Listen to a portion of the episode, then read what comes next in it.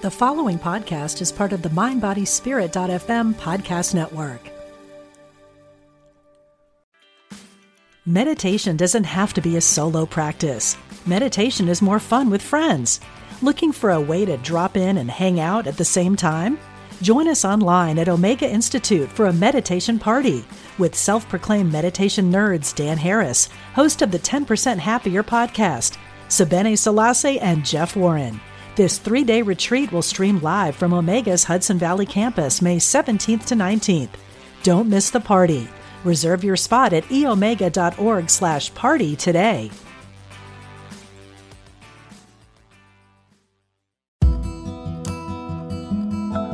Support for this show comes from the Calling Academy, using research and online courses to empower people from all faiths and spiritual paths to live a full life. Learn how to answer your call at callingacademy.com. From Spirituality and Health magazine, this is Essential Conversations. Our guest today is Kathleen Dowling Singh, an author and transpersonal therapist. Her newest book, The Grace in Living, focuses on the practice of writing your spiritual biography. A review of the book is in the November-December issue of Spirituality and Health magazine. Kathleen Singh, welcome to Essential Conversations. Well, thank you for inviting me, Rami. I'm very happy to have the time with you. Well, I appreciate your giving us the time. The book is fascinating, and I'm going to jump right in. I want to tell you something that I found. I mean, the ideas are fascinating. The practice of writing your spiritual biography, and I want to emphasize biography, not autobiography, and you'll tell us why later. Uh-huh. But besides that, I was so pleased that right up front in the book, you define your terms. So many people who write in the field of spirituality coast by on using these vague terms, allowing the reader to sort of read into what they want the author to say rather than what the author is actually saying. And you take 6 key words: grace, self, being, heart, practice, and spiritual path, and you define them for us so that we know where you're coming from. And I'd love to go through all 6 with you, but we don't have time. So let's just start with grace, since that's the one that's featured in the book's title. How do you understand grace? I understand grace as the sacred. It's always been the privilege of my life, really, to speak to groups of people from all different wisdom traditions. And I found that the word grace is, because it connotes the sacred, because it connotes love, because it connotes blessing, because it connotes something far beyond our small sense of self. It's a word that I found that people from any spiritual tradition can resonate with. They can translate, if need be, into their own language. But when I use the word grace, people know what we're talking about. Yeah, because you define it for us, which is so helpful. In your definition in the book, I mean, you say many people call it the Godhead or Spirit, ground of being, great mystery, Tao, Buddhism, it's Dharmakaya, you suggest, Christ consciousness in Christianity. So these are obviously very different terms in the context of their religions, but you're speaking, I guess you might say, sort of interspiritually. So you're using a word in a variety of ways that help us link these different traditions together. But the question I want to ask you is, in your experience or in your thinking on grace, is grace self-aware? Does grace know me? Does grace love me, judge me, punish me? Or is grace a non-personal reality? Something like when St. Paul defines God in the book of Acts as that in whom I live and move and have my being. Where do you fall on that?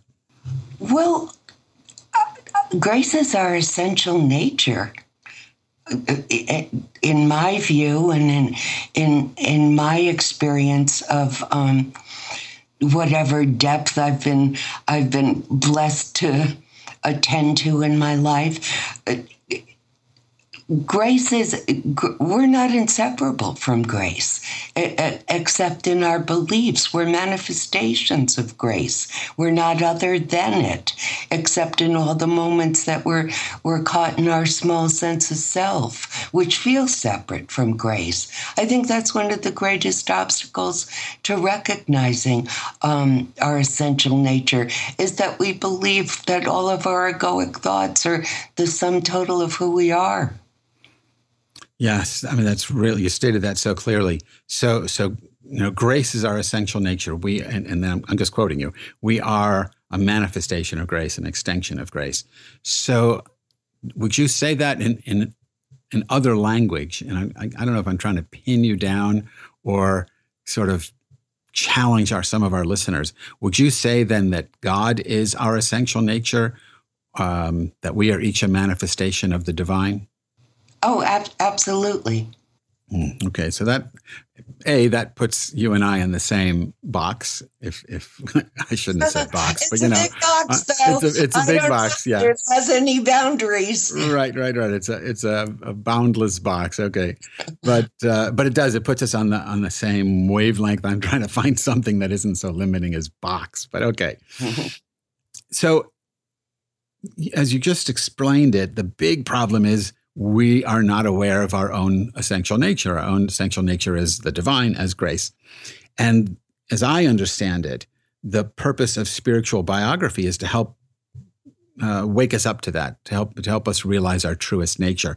So tell us a little bit about spiritual biography, how you, I don't know if you came to the practice, you found it, you invented it, Tell us what you can about the history of spiritual biography in your experience, and then define it for us.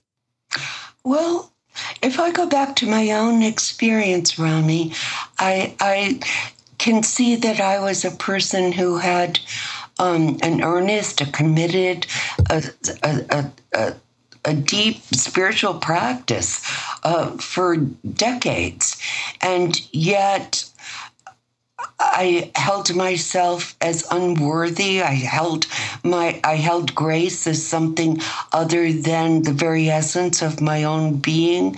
And I began kind of spontaneously, you could say, to begin to look at my life in a radically new way, and to begin to look at all of the moments in my life, beginning, you know, from my earliest years, where I had a sense of the transcendent, where I had a sense, my goodness, there is so much more to this than people are talking about. And I think most people have what you might call transcendent experiences. They're experiences, let's put it this way, of awareness beyond self as children. And as we grow up, it's not something that's typically supported in our culture. We live in a fairly spiritually impoverished culture, but I began to look at all of the times in my life when grace was present, but I didn't know enough, so confined in my sense of self and what people told me of who I am and who we all are, that I couldn't recognize it. And as I began to go through my life, I realized that grace was never absent. My attention was absent from grace, but grace was never absent. And that's part of why I wrote the book, because I speak all over the country, and I've met so many thousands of beautiful, sincere practitioners who are still beset with self-doubt, with kind of glorified ideas of what enlightenment is or what awakening is. And to so many people, it seemed as if awakening were something for, you know, people who are perhaps more spiritually advanced or more worthy or more purified than they. And I wrote this book, The Grace in Living, specifically to speak to those people. I can picture their faces in my mind as I wrote it, to give them a contemplative exercise that allows us to recognize that grace has never been present, that our very longing to awaken is grace working within us, calling us home. So I don't want to get sidetracked to a great degree, but I'm curious.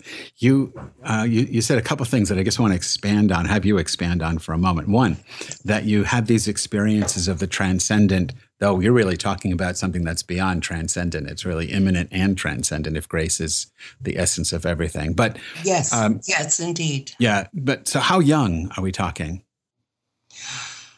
Oh, for me as a young girl, I've done this exercise of looking at our lives in terms of spiritual biography, which is a completely, radically new way of looking at our lives with many, many people at this point.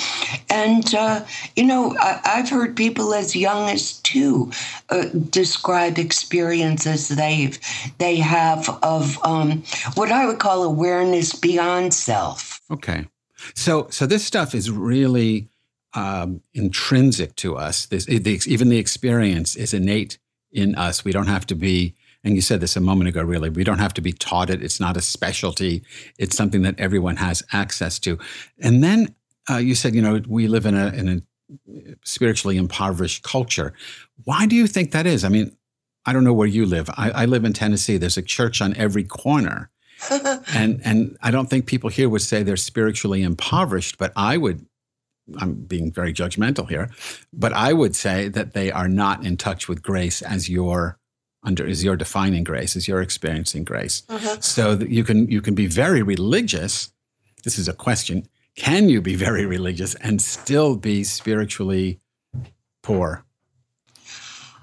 I don't know that we experience the richness of our essential nature without a meditative or a contemplative practice. I think that to repeat the words of a theology or a cosmology and to, try with all our might to believe what we're told to believe, that isn't a particularly transformative way to live our lives. To me, the transformative way to live our life is to learn to enter silence, to train our minds so that we can be still, that we can be receptive, that we can... In a sense, let go of all our conceptualizations and drop down to the level of our heart where we resonate with the truth, where we resonate with what's sacred. We may not be religiously impoverished in the United States, but we have for a long time been spiritually impoverished, although I think at this point there's quite a few million people who are engaged in a sincere contemplative or meditative practice, and that gives me enormous hope. The book, The Grace in Living, is addressed to those people who are engaged in the practice and yet still carry with them all of the remnants of egos. Egos are by nature insufficient. They're an insufficient accounting of who we are. And so there's always questions of doubt and self-worth in ego. And I think contemplative practice allows us to step out beyond self.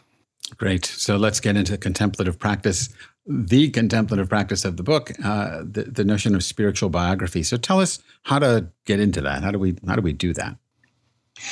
Well, in the book, I give very brief instructions as to how to look at our lives. There are contemplative questions that ask people to engage in what is actually a meditative activity, which is recollection of these moments of the presence of grace in our lives. And one of the things that I do in the book that I think, that I know from people that I've worked with has been helpful is to look at our spiritual journey, if that's what you want to call it, as occurring in four different chapters or four quarters. And the first one I call simply from taste, those childhood experiences that we have of transcendence or of the sacred. And I call that chapter From Taste to Hunger, from these early childhood experiences to when we first set out deliberately in response to the longing arising in us to find a spiritual path with which we resonate. And the second quarter, very briefly, I call as a passage from seeking to the end of seeking. And it's a long quarter because we bring our egos into seeking, and our egos are filled with striving, and our egos think that it is the ego that's going to get enlightened, and we're our own worst enemy. And I think at some point to rest in the acknowledgement that we are, except in our beliefs, always already inseparable from grace, marks the end of seeking. Buddha talked about four resistances that our ordinary unexamined mind has to recognizing grace, recognizing our own essential nature. And he said that we don't recognize our true nature because it's too close, it's too profound, it's too easy. And also, to me, the most poignant resistance, he says, that we have in ordinary minds to recognize our inseparability from grace is that it's too wonderful. Mm. So, Kathleen, I know you have two other quarters to get us through, and I still would love to have you give us some insight into the practice itself, and we've only got a couple minutes left. So I'm going to give you that challenge. Can you, because I'm sure people want to hear the other two quarters. Yeah, the other two quarters, very briefly. The third quarter is healing into maturity, because we don't go through life without wounds. It's a very hard thing to be a human being. And until we heal our wounds, they will keep pulling us back into self. And the third quarter is about a very compassionate, very clear-eyed view of what it is in each of our egos that needs healing before we can step out into beyond self and really abide there. And the fourth quarter, very simply, I just call ripening. And it is when all the noble qualities, people call them the Beatitudes, begin to ripen in us, and we really become an offering to a world that's suffering. The process is really simple. It's making a timeline of your life. It's using the questions that are included in the book, The Grace in Living. It takes some time. It takes some contemplation. Usually people spend about a month doing it, just kind of notating all of the different points in their lives where within this new view of our lives, we recognize that grace has always and is in this moment and will always be inseparable from who we think we are. Mm. So, in the book you write that you say in spirit, and this is a quote, "In spiritual biography, we are not looking at the narrative of personality of self. We simply We're simply looking at the trajectory of our essential nature's illumination. Spiritual biography removes all the narratives that have nothing to do with awakening. And that's why I made the point in the beginning that you're calling it spiritual biography rather than spiritual autobiography. Autobiography is about you, the ego, the personality. You're really looking at this from the perspective of grace itself. So, yes, right? Absolutely, Rami. Absolutely. And to see it's always been here. Our attention might not have been present within grace. It's typically caught within ego, but it's a beautiful and enlightening process for each of us to recognize that grace has always been present, that we can trust it, we can learn to live in it, and we can relax the striving that characterizes so many people's spiritual journeys. Perfect way to end, Kathleen. Thank you. That was just perfect. My guest today was Kathleen Dowling Singh. Her newest book, The Grace in Living, is reviewed in the November-December issue of Spirituality and Health magazine. You can learn more about Kathleen's work at her website, KathleenDowlingSingh.com. Kathleen, thank you so much for speaking with us on Essential Conversations. Thank you, Rami. Thank you for inviting me. Our pleasure. Support for this show comes from the Calling Academy, using research and online courses to empower people from all faiths and spiritual paths to live a full life. Learn how to answer your call at callingacademy.com. Essential Conversations with Rabbi Rami is a project of Spirituality and Health magazine. Please log into spiritualityhealth.com to subscribe to the magazine in print or digital formats and download the iTunes app for this podcast. Essential Conversations is produced by Ezra Baker, and our program coordinator and executive producer is Alma Tassi. I'm Rabbi Rami. Thanks for listening.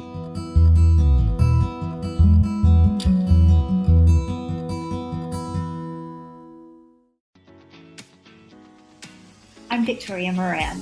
Since we launched the Main Street Vegan podcast back in 2012, lots more people have discovered the way that moving in a vegan direction can infuse our lives with vitality, spirituality, and compassion.